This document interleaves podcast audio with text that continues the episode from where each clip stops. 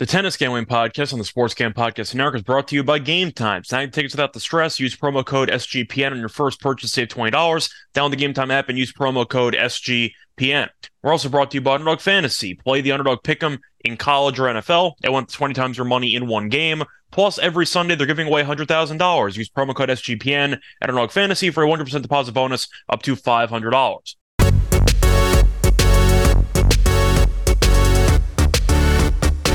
And welcome everybody to the Tennis Gambling Podcast here on the Sports Gambling Podcast Network. It is currently Monday evening, October 2nd. I'm your host, as always, Scott Reichel, once again going solo for this pod. Should be a fun episode. We have three matches to preview, two semifinal matches in Beijing, followed by the final in Astana, and we're actually going to go through those matches in that exact order. Before we get into any of those three matches, do want to recap how we did in the last episode. Overall, we crushed it. Starting off with the lock and dog picks, ended up sweeping. We had Medjedovic to win a set against Korda at minus 140 as our lock. He won the first set and then ended up losing in three. Not a problem, though, did end up winning a set, so he got the job done. And for the dog, we had Zverev and Jarry over two and a half sets at plus 160. That got there as Jarry did win the second set via tiebreaker. So we broke out the brooms. A nice bounce back sweep for us after going over in our last episode before that, but also for the actual leans in the matches on Monday, we crushed it. Starting off with the matches in Beijing, we were wrong about Medvedev winning in straight sets. He did win in three, so we did get that one wrong. However, we did have Zverev winning in three. That happened. We had Alcaraz burying Ruud in straight sets, which happened. And we also had Sinner winning, but we did pick Dimitrov plus the games at around three and a half, and he covered as he ended up only losing by three. And on top of that, we got every single quarter right in the Beijing tournament. As we had Medvedev, we had Zverev, we had Alcaraz and Sinner. We went chalk, and chalk reigned supreme in all four quarters. So that's a couple of other outrights to add to our collection. But the point is, we ended up doing a good job with the matches in Beijing for Monday, both from a prediction standpoint and as well as the quarter bets we made pre tournament. But for the actual semis in Astana, we did well in there too. We had Medjedovic once again to win a set, which was our lock, which got there. Also had the over in that match, and we also liked Medjedovic money line. The money line fell short. Unfortunately, Medjedovic did lose a three set marathon involving no breaks of serve in about three hours. Isner would be proud, but Korda got the job done as he did win the final two tiebreakers, 7 2 and 7 3. So got the job done there with our actual lock and with the overs in that match. And for the other match, we didn't really give out any picks for Mannarino because we did think that he would win the match. We weren't exactly sure how, but we did have Mannarino winning. So we did get that one right. I know he was a favorite, a pretty decent favorite there in the, I want to say minus 200 range, give or take. But I do think, once again, Mev- I thought that uh, Mannarino was going to win, and he did. So pretty good job there. Unfortunately, ended up not doing well with the Astana quarters as Korda. We ended up fading kind of because he was against Popyrin in the first round, which was not easy. And we did think that Griekspoor had a path.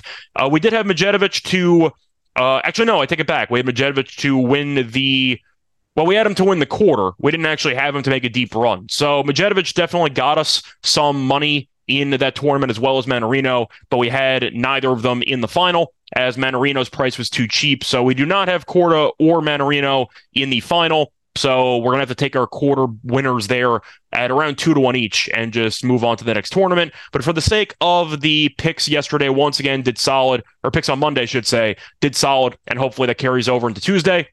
Starting off with the Beijing tournament, because chronologically speaking, that is starting at 4:30 a.m. Eastern Time, while the Astana tournament is starting at 5:30. So we are going to start off with Beijing. Starting off with the first of two very entertaining semis on paper. You have Zverev taking on Medvedev. Medvedev is a pretty decent favorite here at minus 216. Zverev is plus 186 the other way. As for the spread, Medvedev minus three and a half is plus 110. Zverev plus three and a half is minus 135. Over under is at 22 and a half. Over is minus 117. Under is minus 103. As for the actual sets, over two and a half sets is plus 135.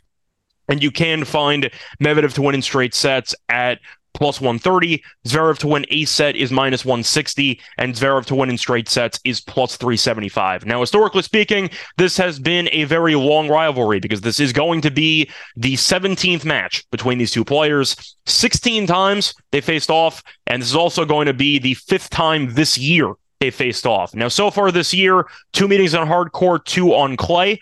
Medvedev did win three of the four. However, Zverev did win the most recent meeting, which was a hard court match in Cincinnati, where he did win in three, thanks to some advice from Alcaraz. I believe they shared during a golf round that they had while they were in Cincinnati. But apparently, Alcaraz gave him the keys to the puzzle and or gave him the keys to the lock, so to speak, and he ended up seeing out Al- Alcaraz give Zverev a game plan to help him beat Medvedev, which worked out because it was a marathon, but Zverev got the job done. Now, that is a pretty rare victory for Zverev against Medvedev because even though it is 9 7 in the head to head, Zverev's success was very front loaded because Medvedev, even with that loss in Cincinnati, has won eight of the last 10 meetings. So I do think when you're what you're expecting to see in this match is a war, and I agree because there has been a fair share of three setters. In fact, three of the last four head to head meetings, three of the four this year went to three sets, regardless of surface. So I do expect to see a marathon. I do think Zverev is alive to win this match, but I, there is some concern for me when it comes to Zverev's stamina, because even though he was able to dispatch of Jarry pretty easily in that third set, he's played a lot of three set matches recently. In fact, to go through the exact number of three set matches, all three matches in Beijing have gone to three sets for Zverev, and even in his tournament run in Chengdu, three of the four matches there did go to three.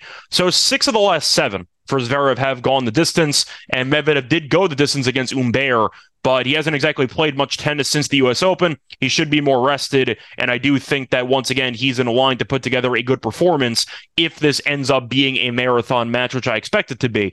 But you're looking at Medvedev's path beat Paul in straight sets, beat de Minaur in straight sets, and once again lost a set to Humbert. But if this is a marathon, I do wonder if Zverev physically is going to hold is going to hold up after all the tennis he's played for the last week and change. But I do think this price point is a little bit high. I think that Medvedev should be closer to minus 175, minus 160. So I think there is value on Zverev money line but I do think the plus three and a half games is the preferred way I'd go about backing Zverev. However, my favorite play in this match is going to be the over two and a half sets at plus 135. You're just expecting Zverev to do what he's what he's done in the past two weeks, which is go the distance and find a way to make this match very competitive and long. I see it being that exact way. I'm going to lean to Medvedev in three, but I am going to go with once again the over two and a half sets of my favorite selection at plus 135, followed by Zverev plus three and a half games at minus 135. And moving on to the other very entertaining semifinal on paper, you have Sinner against Alcaraz, which is always a very fun time. This is going to be the first matchup since Miami, where Sinner did win in three before losing to Medvedev in the final, eventually in that tournament, I believe. But looking at the actual lines here, Alcaraz is currently a minus 325 favorite, and you have Sinner at plus 270. As for the game spread, you have Alcaraz being a roughly minus four favorite, around minus four or juice minus three and a half. But the point is, you're looking at what should be a very fun match, at least based on what history has told us.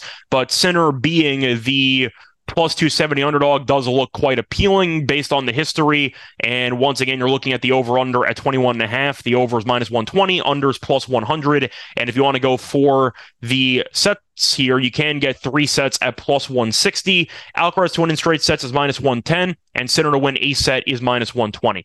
Now, I said based on history, this should be a competitive match, and you're blind looking at the over because to go through the actual history between these players, you can find, including Grand Slam events, because I got to mention the Wimbledon match as well as the U.S. Open War that was last year. There's been a lot of marathon matches. In fact, uh, to go through them, for the last five matches have involved these players splitting the first two sets, which does bode well for the over two and a half sets. However, I wanted to at least mention the form of both players because Alcaraz has looked a lot better so far in this event, as Alcaraz has not dropped a set and he's beaten very good competition. So Alcaraz ended up beating Ruud Monday morning, got off to a slow start. I believe he was down 3 0 to start that match, and then flipped a switch and absolutely buried Ruud as he won 6 4 6 2. Before that, beat Musetti 6 2 6 2, and before that, beat Hanfmann 6 4 6 3. As for Sinner, he had one very easy win and two marathons because he beat Dimitrov in three on Monday, which was a very entertaining match. Killed Nishioka 6 2 6 0, but also had some difficulties against Evans in the first round as he was battling an injury midway through the second set. He was able to overcome it once again, but the point is, Sinner has had to be on the court a lot longer than Alcaraz, and I do wonder if potential injury or fatigue is going to play a factor for Sinner in this match. I said it's going to be competitive on paper.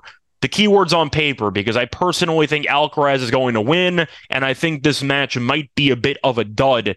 I hope I'm wrong, because these two getting together to play against each other is all time content historically speaking. But I really think Alcaraz is going to avenge his loss in Miami. If you remember that match, Alcaraz was winning pretty comfortably, and then physically he completely deteriorated based on his fatigue. He completely gassed out, and there were some reports after the match that Alcaraz did not properly prep fluid wise or just preparation wise routine wise, I mean, for his match in the Miami Heat. And as a result, Stamina wise, Alcaraz plummeted, and Sinner was able to take advantage in route to a win. But Alcaraz, I believe, was up either a set and a break or just a set. But the point is, he was looking like he was going to win, and then physically he fell apart. And I do think that Alcaraz is going to be somewhat conscious in the back of his mind of that loss, not in the same sense of prepping better, but I do think he's going to try to avenge that loss against one of his biggest rivals. Now, Sinner brings his best stuff against Alcaraz when they play. But I do once again have questions about the injury that he suffered earlier in the event, as well as the uh, I'd say longer matches he's been in. Two separate three setters compared to Alcaraz, who's been cruising the entire way through. I think that gives an edge to Alcaraz. He's looked very good in this overall environment, and I do think he's going to get the job done. I'm actually going to lean to Alcaraz straight sets. I think he's going to win. It might be competitive. You might see a similar story to their first ever match on hard court, which was in Paris back in 2021, where Alcaraz did win, but it was 7 6 7 5. Two competitive sets, which could go either way. Maybe like Indian Wells, a 7 6 6 3, where it is very close. Maybe Alcaraz fights off some set points, but Alcaraz does eventually win in straight sets. That's kind of how I'm leaning. If you want to go for value, though, I don't hate the over two and a half sets at plus 160, because historically speaking, plus 160 is a very good deal. But based on form, I think this match might be a bit underwhelming, and I think I am going to link to Alcaraz to win in straight sets. Moving on to the final in Astana between Korda and Mannarino. They've never faced off in the head to head, as there is no data to go through. But Korda is the favorite at minus 150. Mannarino is the underdog at plus 130. As for the spread, Korda minus two and a half is plus 100. Mannarino plus two and a half is minus 120. Over unders at 22 and a half. The over is minus 110. The under is minus 110. If you want to go for the set wagering, the over two and a half sets is plus 125. Under two and a half sets is minus 155. And if you want to look for the actual set spread here. Korda minus one and a half sets is plus 170. Mannarino to win a set is a minus 210. And Mannarino to win in straight sets is plus 300. Korda to win a set is minus 400. Now, for the actual path, of these players, Mannarino has had an easier go of it, but he's also faced off against easier competition. So to look at the actual path for Mannarino in this event, did have a pretty straightforward win against Rinderknech in the first round, then had a three setter against a relative unknown. But since that point, ended up beating Rodionov, who upset Baez to do Mannarino a favor, and he beat Ofner, who beat the likes of Bublik and a Thiem. I'm not saying Thiem's as good as he used to be, obviously, but the point is Ofner wasn't expected to make a deep run. So Mannarino's had a pretty easy path against Cinderella stories, while Korda's had some difficult matchups. He ended up beating Popyrin in the first round. Popyrin won a title this year on clay and Umag, but still the point is, Matt Popyrin is a pretty solid player. Borges was a pretty nice gift for Korda, was competitive, did win in a competitive two sets though. Griekspoor is tough. Griekspoor was the one seed in this event, so did win that one in three, and then beat Medjedovic, who was in great form, having won, I believe it was eight or nine straight matches, and that was a war. So Korda fitness wise could have some problems because he's gone to three sets in three of the four, including each of the last two. So Mannarino's had an easier path. Now, I do think talent wise, Korda is the better player, but Mannarino's had a great year. And when you're looking at the difficulty of facing off against Mannarino, he's a very unique player. I mentioned this time and time again. It's why we've backed him a lot on this podcast for the past couple of months. It's the fact that you really can't prep for him. Korda is a standard keep the ball in play, very nice forehand, pretty solid backhand, which is why people like the upside for Korda in the future. I have questions about his mental toughness, but I do once again acknowledge it is easier to prep for Korda than it is for Mannarino because Mannarino hits the flattest ball in the entire tour. And I really don't know how you prep for a lefty who hits the ball that flat. And I do think Mannarino should have some success in this match against Korda because of it. Now, do I think that Mannarino is going to win? I think it's definitely possible because Korda is potentially going to be fatigued with the amount of three setters he's had. He had a three hour match, all tiebreakers against Medjedovic, which should have taken a lot of out of him physically which is why he had a pretty loud yell after the match. Rightfully so, anytime you win a marathon like that. But I do wonder physically if is going to be able to fully maintain his level for three sets compared to Mannarino. Mannarino has done very well so far this year, mostly in the grass season, but I do have to point out it is a tricky kind of balancing act because Korda has had marathons, but he's beaten better competition. And Mannarino's had an easier path against weaker competition. So something's got to give. Either Mannarino's going to struggle with the step up in competition, or Korda is going to struggle with his fatigue after having this many long matches against quality op- opposition. I think for the sake of this matchup, since it is kind of a coin flip in my eyes, I am going to lean to Mannarino. If he loses, would I be shocked? No. I think it's going to be a very competitive match. I would lean to the over two and a half sets. I think my favorite play would be the over because I do think you're going to end up seeing potentially a tiebreaker. From what I've seen in Astana, I've heard reports that it's a pretty slow hard court.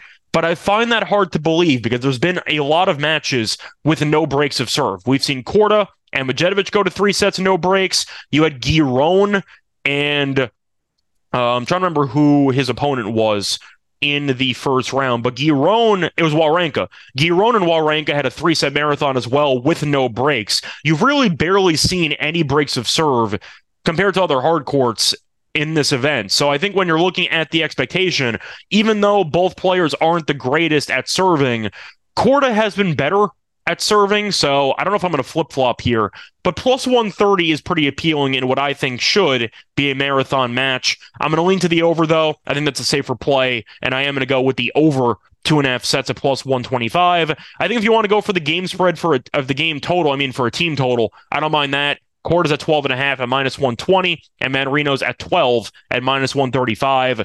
I would not be shocked to see a tiebreaker at some point in this match because, once again, the court has resulted in a lot of holds between players. So that is kind of the path I'm expecting. I am looking for an over, and I am looking for a competitive match that I think Mannarino is pretty live in. So I am going to go with the plus 130.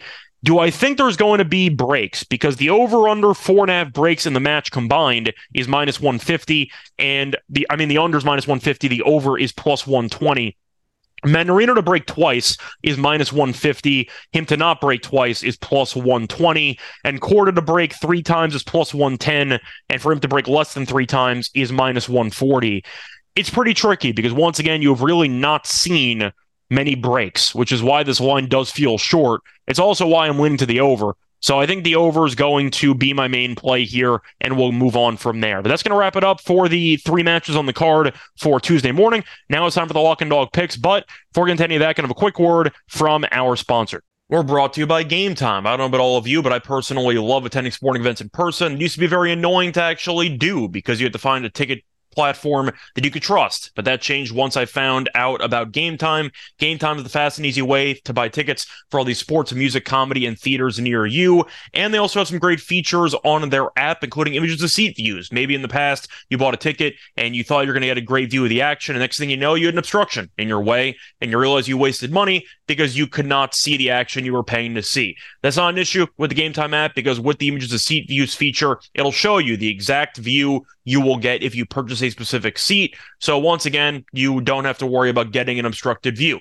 Plus, Game Time is the place for last minute ticket deals. Forget planning months in advance. Game Time has deals on tickets right up to the day of the event. Get exclusive flash deals on tickets for football, basketball, baseball, concerts, comedy, theater, and more. The Game Time guarantee means you'll always get the best price. And if you find the tickets in the same section and row for less, Game Time will credit you 110% of the difference. Sign tickets without the stress with Game Time. Download the Game Time app, create an account, Use code SGPN for $20 off your first purchase. Terms apply. Again, create an account and redeem code SGPN for $20 off. Download Game Time today. Last minute tickets, lowest price guaranteed.